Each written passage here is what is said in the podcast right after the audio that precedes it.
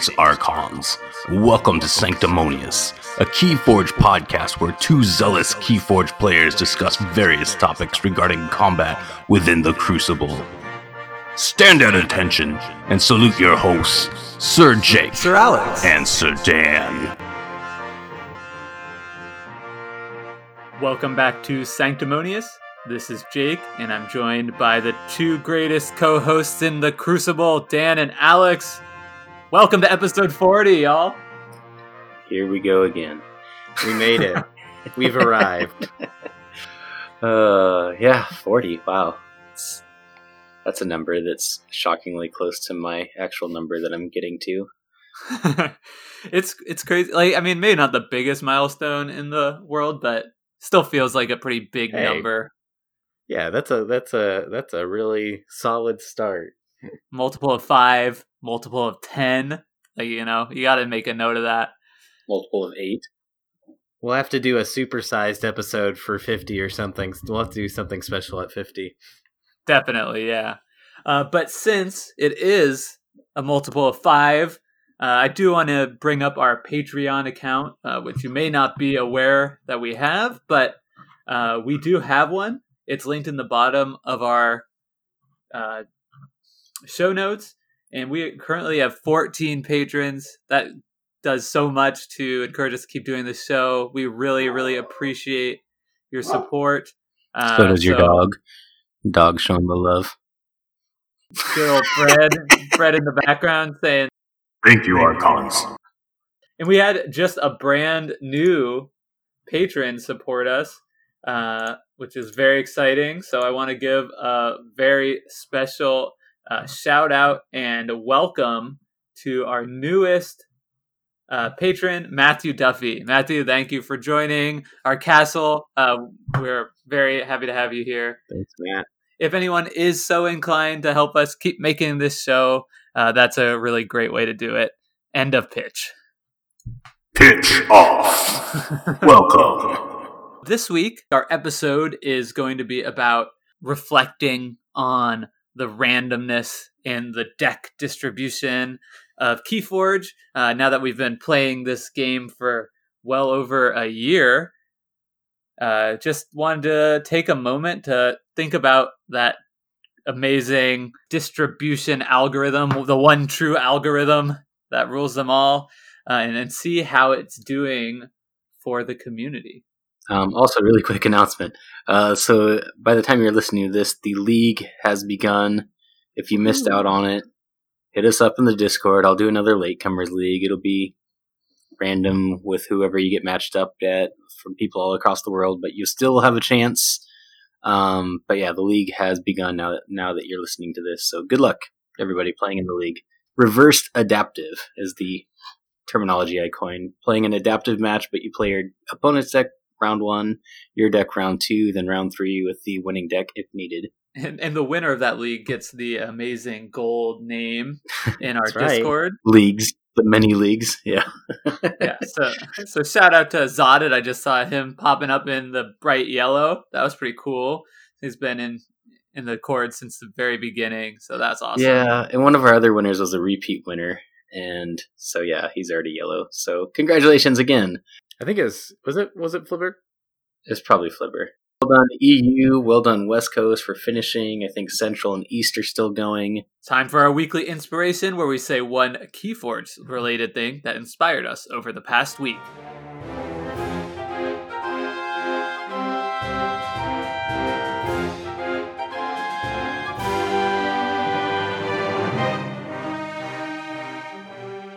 Awkward silence. All right, yeah. So um, mine again is going to be thanks to Grant Titus and the Crucible Tracker. This is my second week in a row of being inspired by this fine program made by this upstanding Archon. So thank you, Grant. Um, Hawk requested. I think I put in a GitHub for it a long time ago, but I don't know. Maybe not. Maybe I messed it up. Maybe I didn't actually click submit or something. But um, having in the TCO tracker your ability to see your games against a single opponent across all your decks, and that got put in. And in the same day, we're like, hey, could you just add the win loss total in? And it happened like five minutes later.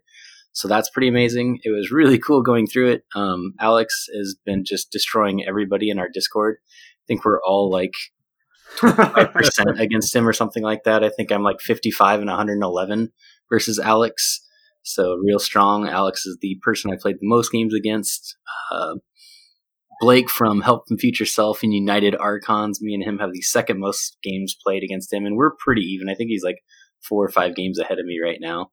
It's like 54 and 58 and some, something like that. And then B Hawk is my third most played opponent.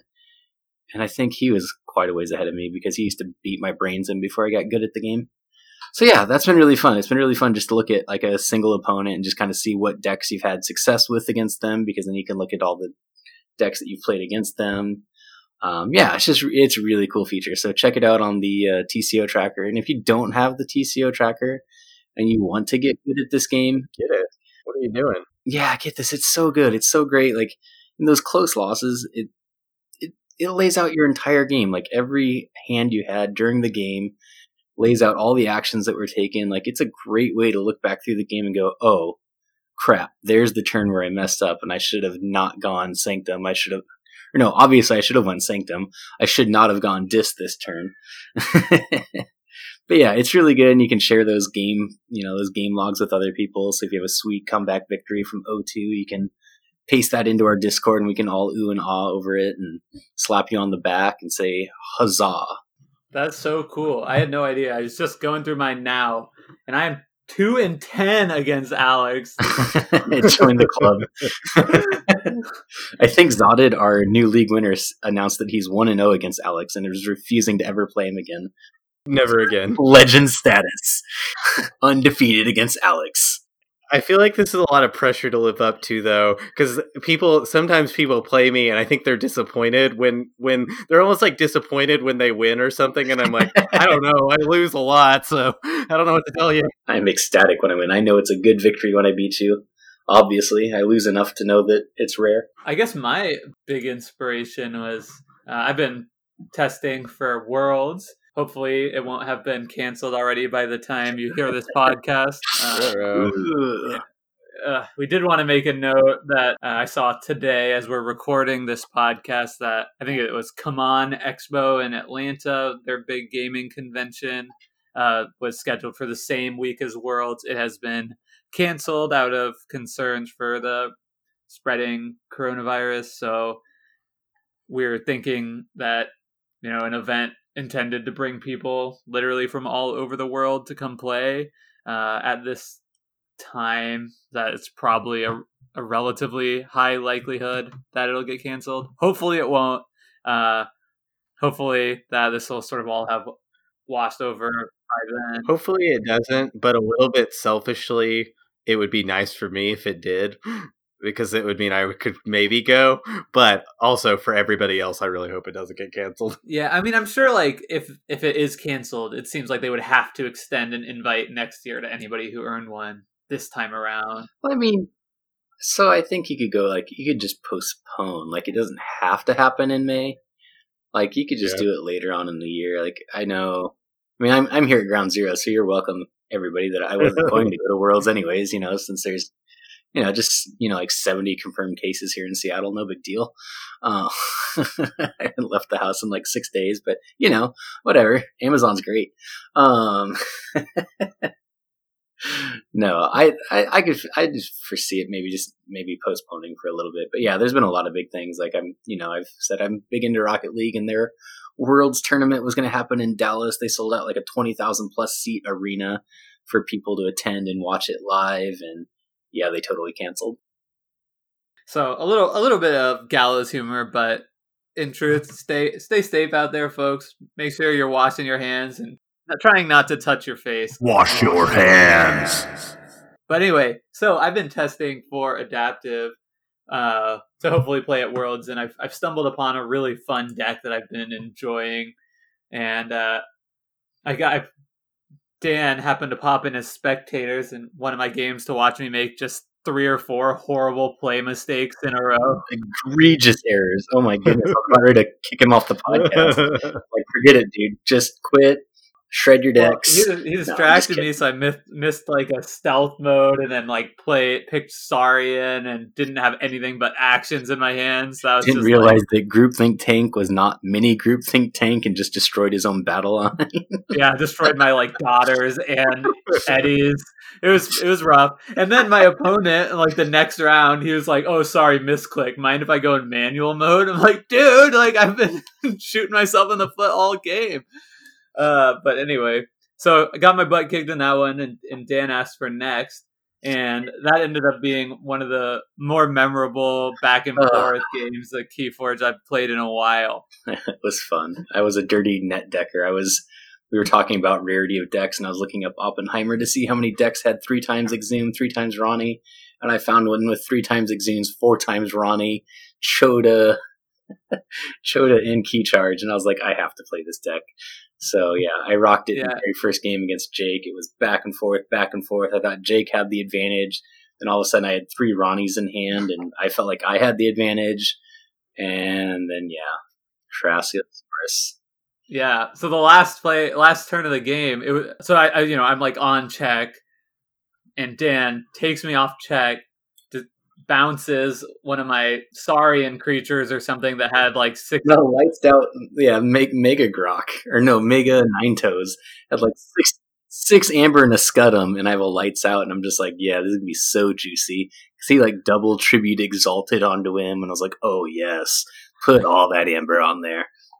So he goes up to 19 amber and I'm like, uh oh, I don't know. I know he can forge, and I know he has the key cheat in his hand. I chewed it in, yeah. I chewed so I'm like, okay, I'm gonna lose. I have to take him off check. Luckily, I had the Crassosaur in my archive, so I go Crassosaur to capture ten of the amber, and then I go, and then I think I also had a Thero Centurion to get another one, take him down to like yeah, eight or something. Yeah, and it was just enough to get there. My first ever done. successful Crassosaurus play. Yeah, I think I was only like 14. I don't think it was that dire because if I was at like six, like I still had double full moon, um, pose pixies, which would have been sick if I would have actually played it the turn before. Then that Crasso would have just totally flumped. It was fun game though. That yeah. so that was fun.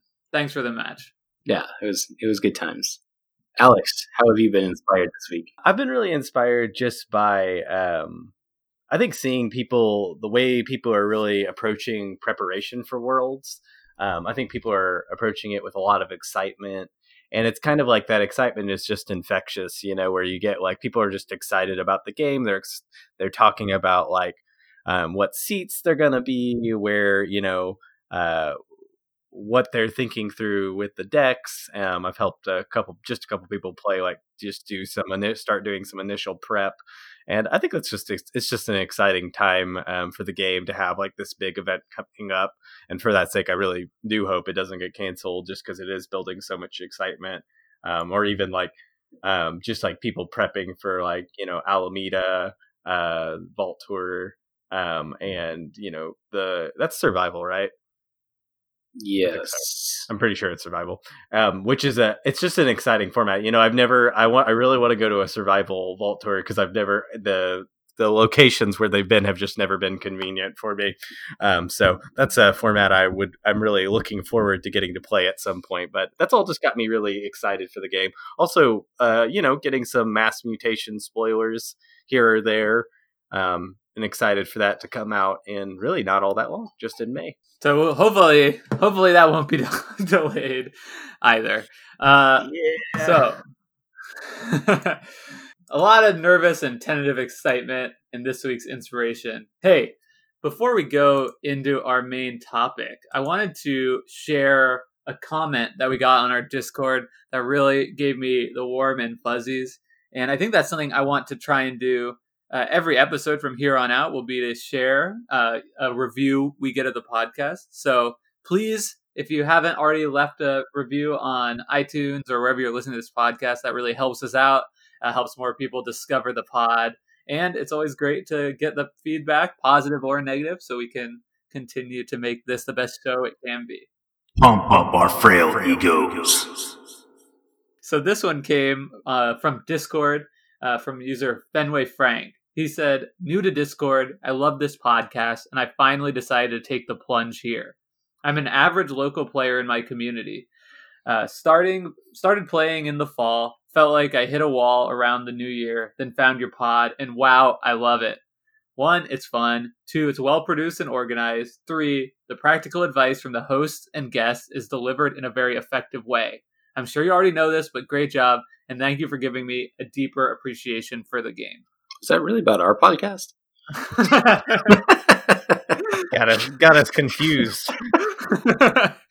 uh, so- yeah, so that was a super kind thing to say. Yeah, thanks for Uh, that. Thank you. So thanks again, Fenway, and, and leave us uh, your own review so we can read that out on the next episode. Okie dokie. On to the main topic.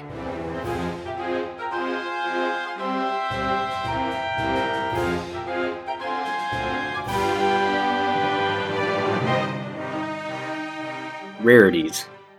Sealed boxes. Secondary market. You choose.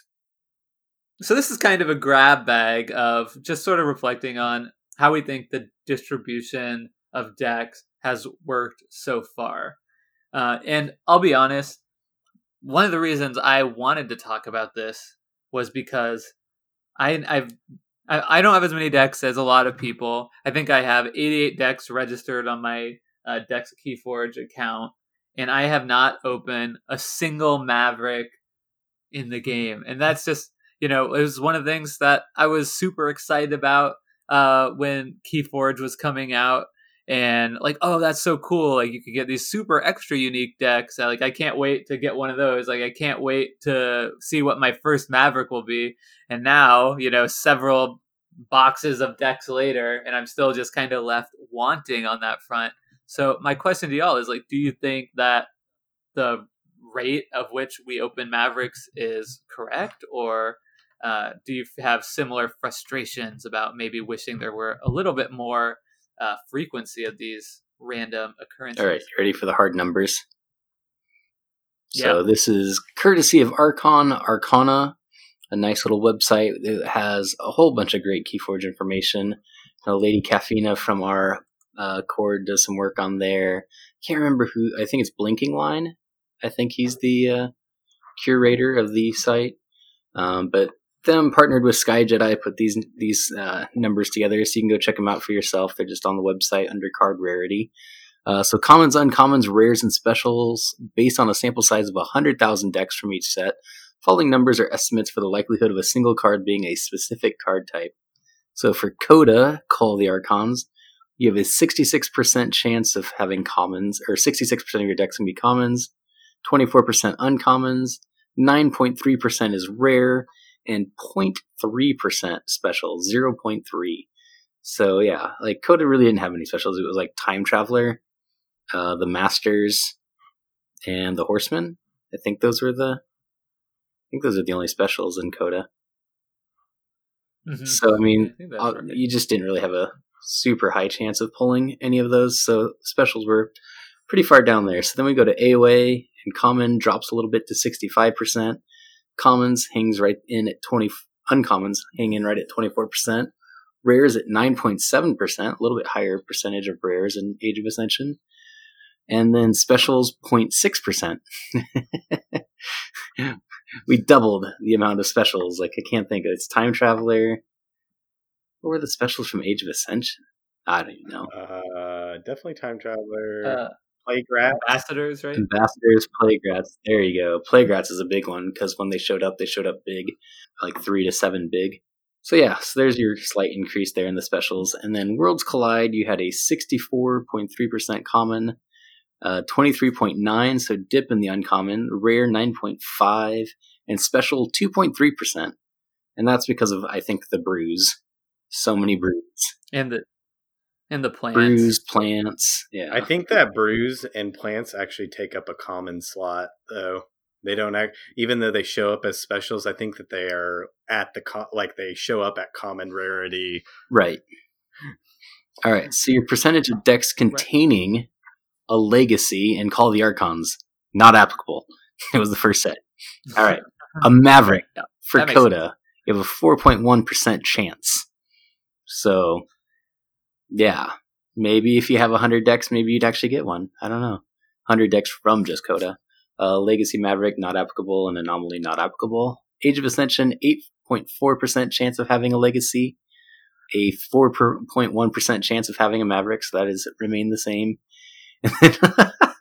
a Legacy Maverick, 0.0092%. Not, wow, not likely to have a Legacy Maverick.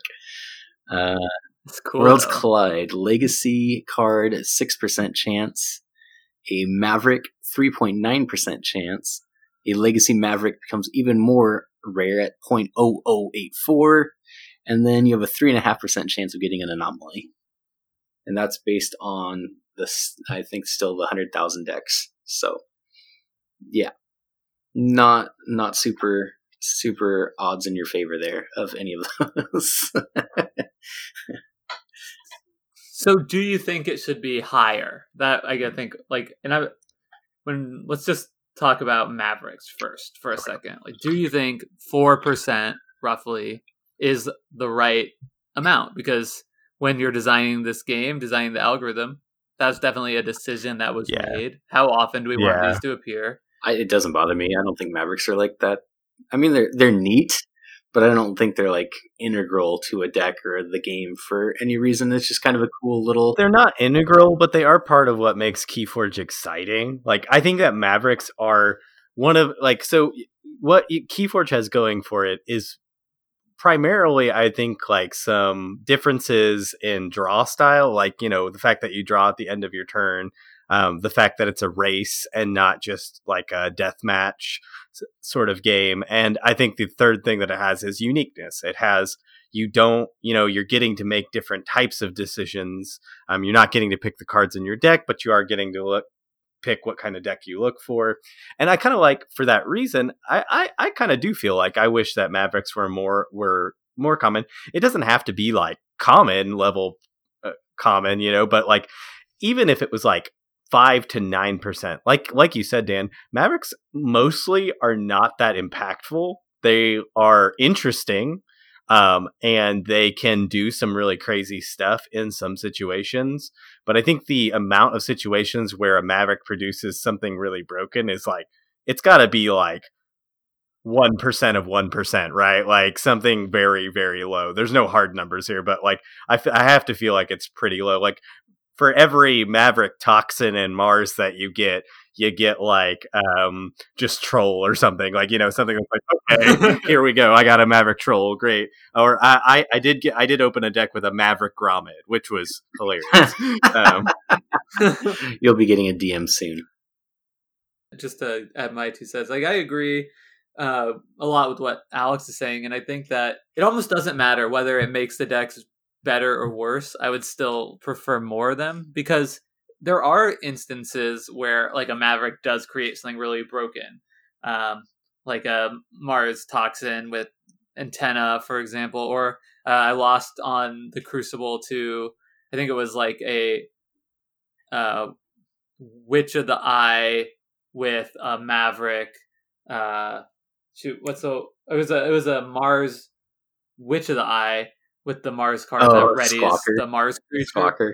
with Squawker. Oh. So it's just like a free Yeah. rule of six, six amber every time. I was like, okay, well that is like a clearly broken combo, right? But if if they're and so those are out there, and the fact that they are out there, you know, means that's like competitive advantage to people who are able to get them. Like eh, theoretically, like if if one of those decks became a super top tier vault tour winning deck, like I think that could be a problem for the game. Yeah, the coolest one I've seen so far was a. I played against it in a prime, and it was a Maverick key charge and logos with I think a couple of Novus. It might have been an AOA deck, so it might have had the XYZ, but it also had shadows and the stings. So he was just trying to draw through, play the sting, and then key charge his way to victory through logos. just pretty neat.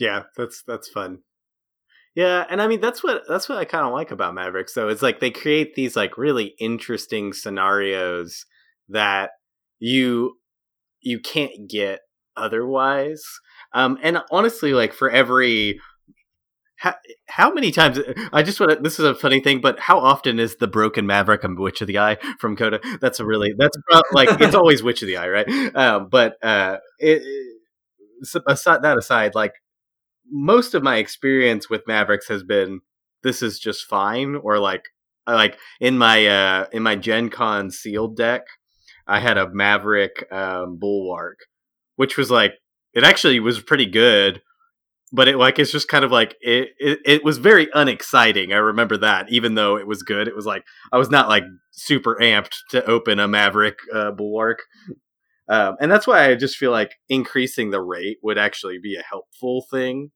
um, just because so many of them are not the broken things and i mean let's be honest there's a lot of other broken things that you can just open outside of mavericks. So i don't think that we're i don't it doesn't seem like from a design perspective they're afraid of introducing broken or powerful combos um but they for some reason seem very hesitant about certain kinds of of things maybe they're just afraid of like the out maybe there's I wonder. Uh, this is just pure speculation, but I do wonder if there's an amount of like a lack of control after they increase the percentage of like suddenly we can't we can't uh, hold the power curve of decks as closely as we want to because it the the the Mavericks are inherently a little bit more random.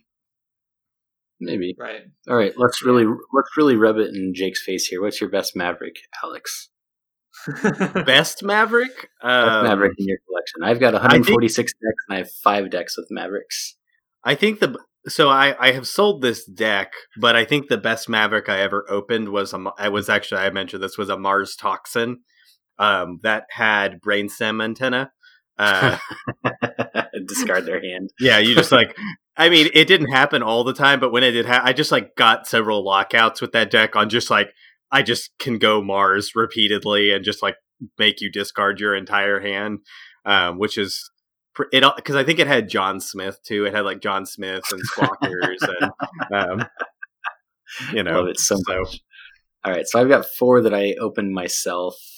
Of those four, I don't know. They're none of them are that cool. I've got like a Dis Tricerian Legionary, um, but my very, very favorite one was Jimenez of Braincube Hideout. It was a non OTK lands deck back in the day, and it was actually really good. But it has a untamed Relentless Whispers, which was super cool. And every time I played it on TCO, like the symbol wouldn't show up, so I'd always try to play it on my Shadows turn.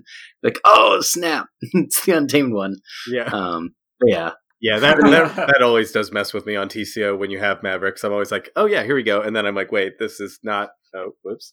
Here's here's an example of an unexciting one a camouflage in House Brobnar. Yeah. yep. Whee! That's fun. Yeah, I lost to uh, Corey Than in the Origins Vault tour I went to, and he played, and this was a seal, and he played a Shadows Maverick Mimicry against Mimicry against yes.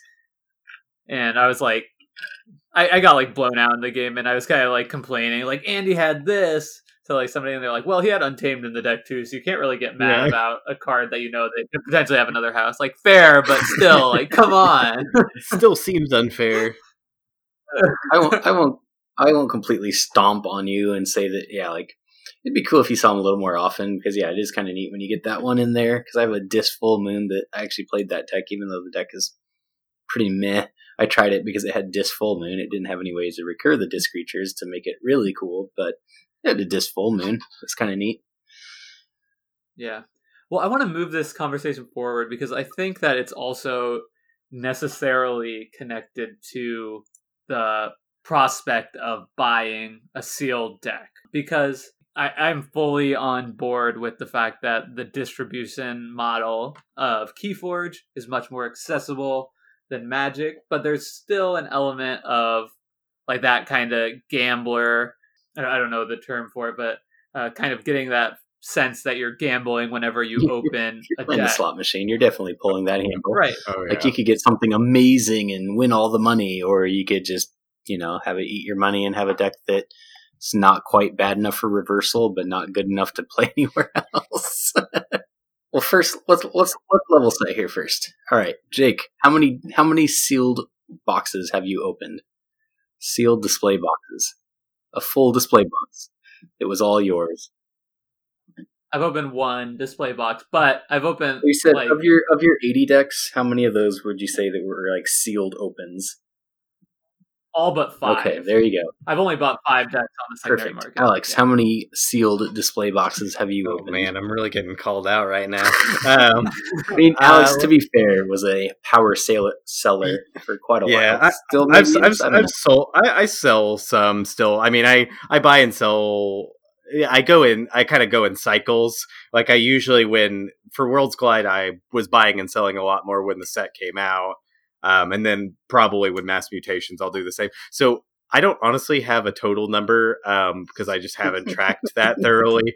Um, but I would say in the neighborhood of sealed boxes, we have to be neighboring on like a lot of Coda. So probably Coda the most. I would say like 12 to 14 Coda boxes. Um, probably like six AOA boxes, which was a mistake. I'm just going to say that. And then like, uh, much actually probably the least of Worlds Collide. Uh, probably f- four boxes. But okay, so some of those numbers I actually did. I have won a number of boxes in those numbers, like from events. Um, and I'm including those like stuff that I won and didn't purchase. Um, my master vault, I was looking this up. My master vault says I have 367 decks registered. Um, but that, and I know that I've deleted at least like 50 to 60. So it's probably more in the range of like somewhere, I've opened somewhere in the neighborhood of 400 to 500 decks, I would guess. Um, There you go. Um, no, so for myself, I didn't actually open any. On my own, I didn't open any Coda sealed. I bought a lot of. I, I had the sickness that when I was traveling for work, and I was like, "Oh, look, there's a game store within like ten miles. Um, we'll just make a quick diversion and go pick up a couple decks." So I opened a lot of like random ones and twos that way, and I think that's probably about the worst way to do it because man, that you're really gambling then. Um, so don't do that. Um, but then I did get two boxes thanks to Scrounger, the Martian of Generosity. So we did open those two boxes on a stream of Coda. AOA, I think I opened three boxes. I bought one on release. I got one as a happy second child gift. Um, and then I think a third one when they dipped down a little bit cheaper. But yeah, I was three three boxes of AOA was like, yep, that was a mistake. So definitely on board there. and then Worlds Collide, I just opened the one box and I got so disgusted by the Brobnar distribution that I have not touched. Well, okay, Scrounger sent us another box of Worlds Collide. But uh, yeah, my target pre-release decks were by far superior to uh, anything I opened in my box. Is box is Okay, so we've all opened different levels of decks, and I think all of us more than the average Keyforge person who's probably playing, you know, the game likely has less than 88 decks, being like the low man here. Uh, do you still feel excited to open a deck? I think you're always excited to open a deck, but the opportunity cost of opening said deck as opposed to just going on the secondary market and spending the amount of say like four sealed decks to get a deck that you know that you'll love and play um, is always the proposition you kind of have to sell yourself on. Yeah, um, I, I would agree with that. Um, so I'll say I like, I still like opening decks if I'm going to play a sealed event. Like if we're all sitting down and we're all opening a new deck and we're all going to play a game of Keyforge, that's still fun to me, even after as many decks as I've opened. Um, what is less exciting now is opening deck, like opening I mean, this is kind of why I've I've slowed way down on buying display boxes because the feeling of like opening a display box at this point is mostly like, okay, like ninety nine percent of this is very like unexciting to me, and there's like maybe one deck that I'm in, I'm like hopeful might be not the worst, um, but uh, honestly, like I don't get that. That doesn't that doesn't get me up in the morning. Certainly, uh, uh, to open a display box at this point. But I do I do still really like doing deck evaluation and opening um opening uh decks for like events. Like that's that's still fun to me. Yeah, I think I'm sort of I think I'm just like getting to the point where I'm like a little bit jaded. Like I still if if you give me a a box of Keyforge or a single deck of Keyforge, I'm gonna be like, ooh, what's inside here and want to open it and probably be excited about it. Having said that, I think in my 88 decks, maybe two are competitively viable. Uh, and and again, that's not really a criticism of how accessible the game is because I I purchased a top four Vault Tour deck for ten dollars. Uh, I have another couple of decks that I think are definitely competitive uh, that I got in the range of twenty to forty dollars. So I mean that still seems like the price point to play the game is not too high. Yeah, but I have opened as many decks as I had, albeit less than y'all, and and really feel like I haven't gotten that much out of it and not getting like and, and really not having that much like unique things either since I have been unlucky and to not, you know, I guess I should have at least two Mavericks or whatever if the distribution was equal. Um, which of course, you know, it's not. But I guess it just makes kind of like, uh, like I'm definitely not interested right now in buying any more sealed product until mass mutations come out. I say that yeah. for sure. No, and I mean I'm still on board. Like when that first, when that new set comes out, I still think I'm probably in that crowd that goes out and buys that first box just to kind of jumpstart the collection of it and just to kind of have some decks to mess around with and play with right away. Um, the biggest, yeah. the biggest um, positive I can see to bu- to buying a display box is it gives you lots of trade fodder um, right. to be honest, um, you know, like that's so many of each other's decks right now. yeah, I mean, like I the biggest thing that I've done with having a larger collection is I can just hand people my list of of decks that I like, and there's a lot of things that aren't interesting to me that other people are like, oh, I really want to try that, and they want to trade, you know, a deck that interests me from it. And the only reason, again, the only reason I really have a, you have to, I think a lot of times to to do trading well, you do have to end up having a little bit of a bigger collection because you need some like you need enough decks that you have good decks you don't mind like taking a chance on um, or like throwing away or something you know basically like saying here sure i'll put this on the chopping block. Let's let's uh g- let me see this other deck you got. Um and that's the biggest but that's kind of a it's a weird like robbing uh what is it? Robbing peter to pay paul sort of situation. No and like thing is too like so i'm looking at my tco tracker at my most played games and let's see here i've got to go for five six seven. I have to go down seven decks before i hit a deck that i actually opened for a number of games played. Like seven and eight are Overgrown Expert of Dragon's Marsh, my Crazy Heart of the Forest deck, and then Mania Scourge, my target pre-release, are my first two that I actually opened that I've played a number of games with on TCO. Everything above that is pretty much decks I've either bought and or traded for on the secondary market. For me, let's see. I was looking through my top. I was looking through my top decks, things that I consider really competitive. Um, I think that so my most competitive deck that I opened myself was Turby Arena Hooligan, uh, which is my uh, library access time traveler. Like it's got hunting witches, it's got you know uh, some really good disruption in the double life ward, double life ward, double mind barb, gongoozle.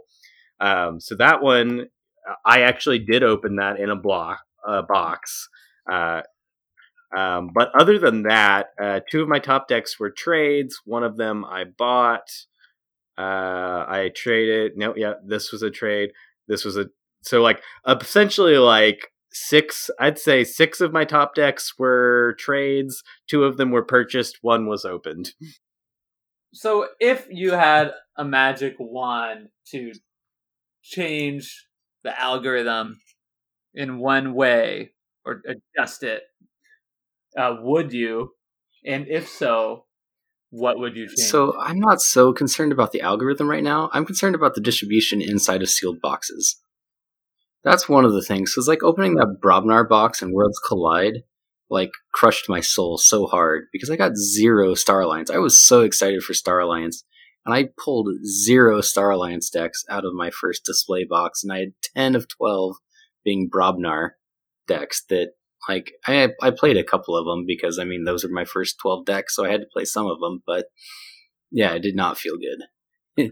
it felt pretty bad. So and then I mean there was obviously a lot of that kind of going around with the uh, tabletop royale guys opening 84 out of 84 Dis decks or something some ridiculous number like that ridiculous ridiculous i don't know um, so we need to fix that. Like that needs to get fixed. Because yeah, it's kind of scary buying a sealed box right now. Because like, what if you do pull that like perceived like perceived slash is the weakest house in the set, and you pull a box that's all that house? It's just like that's money like right down the drain. So that's what I want to change. I I'm fine with the algorithm.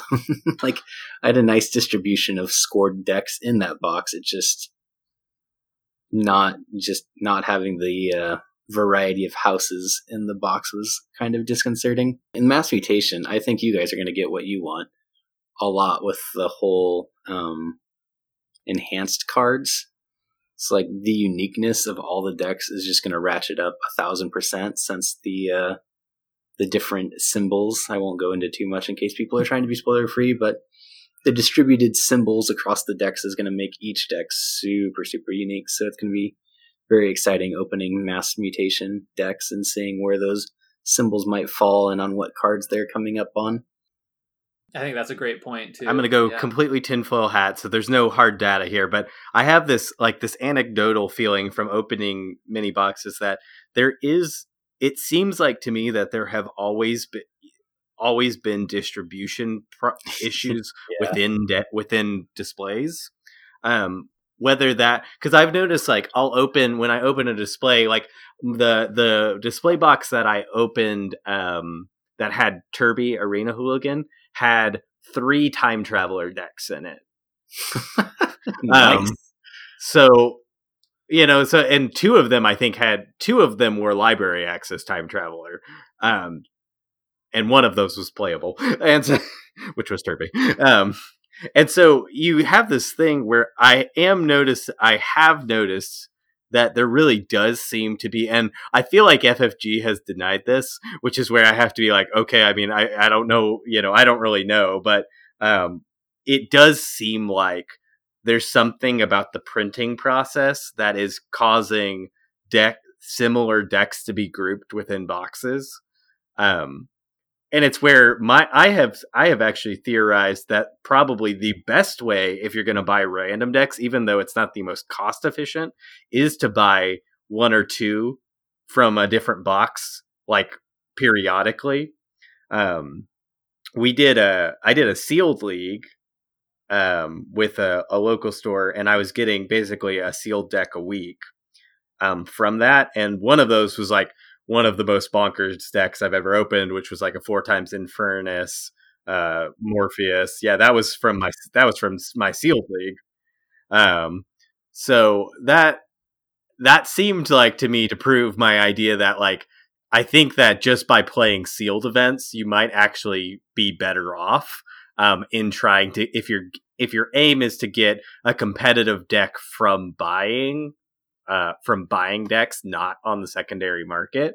Um, again, that's just my theory. But if I were going to change, and just to land the plane, if I were going to change one thing about the process, is we we and you know Apple experienced this. Uh, I'm gonna. Uh, I worked for Apple for a while, so I kind of know about this. But Apple experienced a thing with uh, Shuffle on iPods, and uh, in the first iterations of Shuffle, they got a lot of complaints because when they were when the iPod was shuffling, it would play the same song multiple times in a row, and people were like, "Well, that isn't really random," but it's like that actually is true randomness. Is like occasionally you get all the same uh, all the same song, even though it's like randomly choosing, it just keeps randomly choosing the same one. There's a certain percentage chance that that would happen. And so I think that the issue with display boxes is maybe actually maybe the problem is that it's too random. Maybe it needs to be a little bit less random, um, and we need uh, because what we what I think most players want is actually more distribution, which may be an inherently less random act. So I feel like what I'm hearing is two separate things. Like on one hand, if it's truly random, then like some proportion of the boxes will have all Brobnar. Yeah.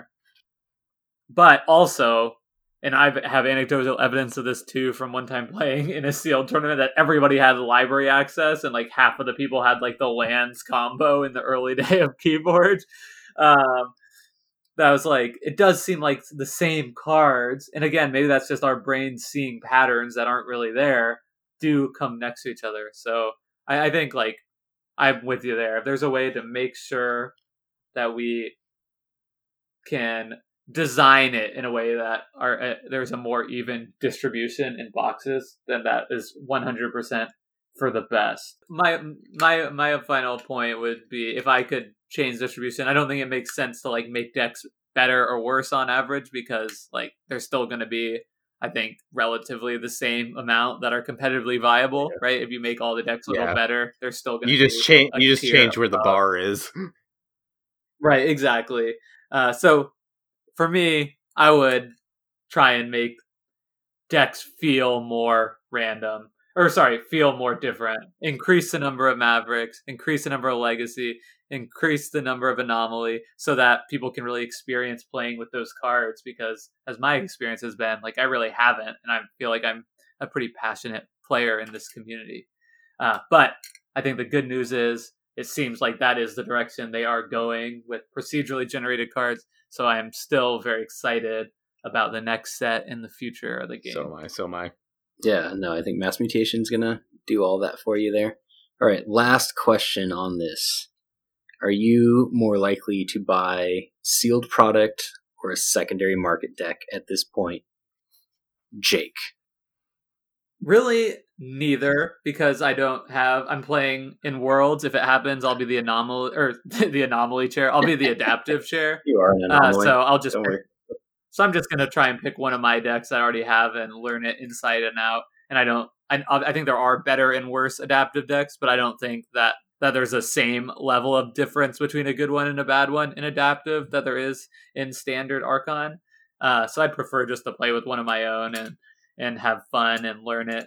Having said that, if I was preparing to play in an Archon format, I would exclusively be buying from the secondary market. I think it's not really a question that uh, for me, even if you can get a Coda box display box for 40 bucks, I think you're still going to be spending your money better on the secondary market. Alex. I'm gonna kind of give a non-answer. So I my uh my where I'm genuinely at with purchasing decks is what do I need a deck for? Like that's the question I have to ask. I have a lot of I have a fair amount of like what I would really? consider pretty com- competitive decks at this point. Um so like every time I think about buying a deck right now, the question I genuinely ask myself is, am is there an event I'm planning on playing with this deck? And if the answer is no, I just don't buy it. Unless it's just something I'm really into like it's like I like I mean, to be honest, I don't I won't spend more than around like 30 to 50 dollars on the secondary market. Um, unless it's just something I feel like is really special.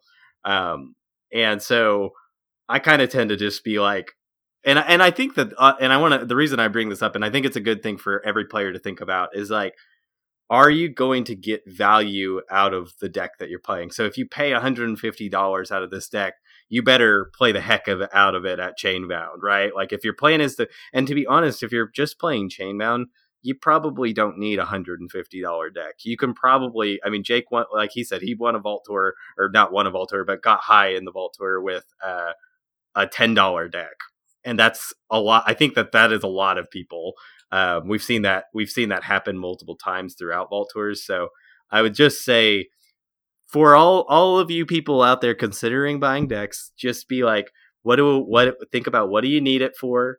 Um, what like what events are coming up that you want to play?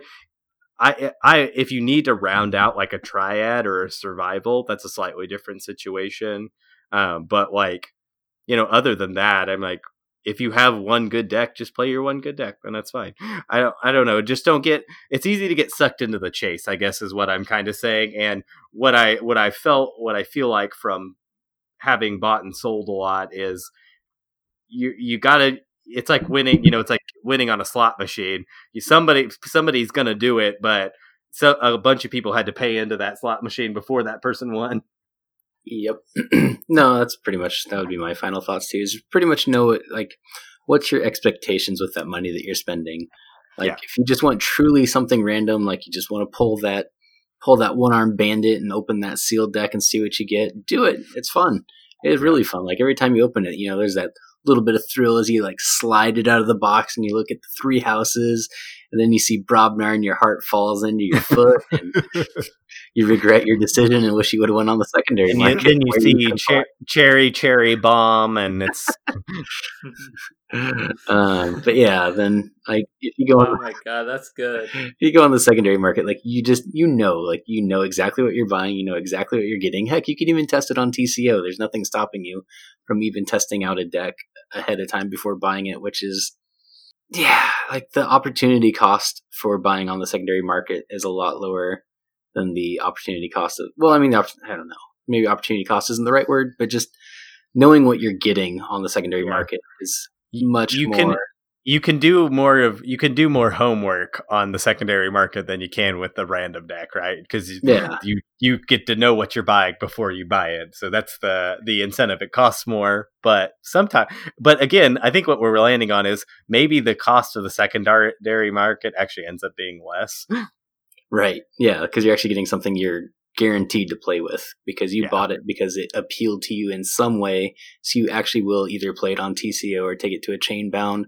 Whereas maybe that sealed deck you buy goes into the box of future bulk sales where it never sees the light of day and just sits away on a shelf up in a closet about 10 feet from where I'm sitting right now. one last thing uh, is you don't forget also like there is likely somebody in your community in your discord on your team uh, who has a ton of decks that would be very glad to loan you one. I know i feel like i'd be glad if i can't make it to a vault tour or go to an event like i'm happy to loan my decks out to people in st louis people in the Sanctimonious discord because that's cool. It's fun and exciting to see how your deck does.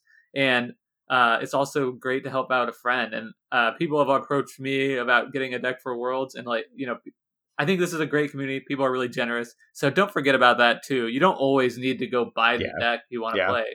Borrowing one is a viable strategy. In a lot of cases, maybe you can even get a better deck than you'd be able to find or afford on your own, and also get some nice notes to help you get started along the way. That's right. I think that's a great point. This has been another episode of Sanctimonious. My name is Jake. You can find me on Twitter at Jake Fryd. That's J A K E F R Y D. I'm very close to 300 followers, so uh, help me out. Shill.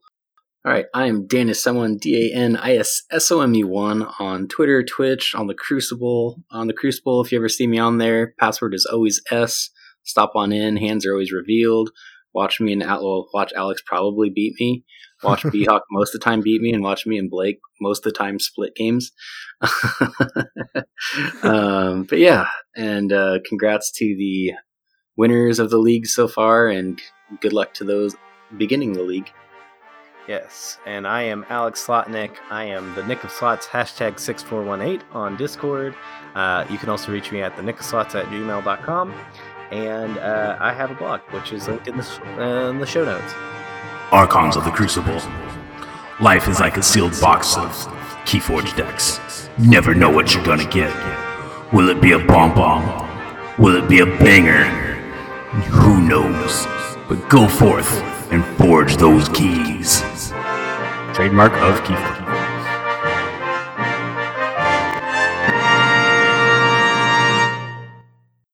Alex, how have you been inspired this week? I think just by oh, this is a really good question. I, of course didn't think about this beforehand. Um,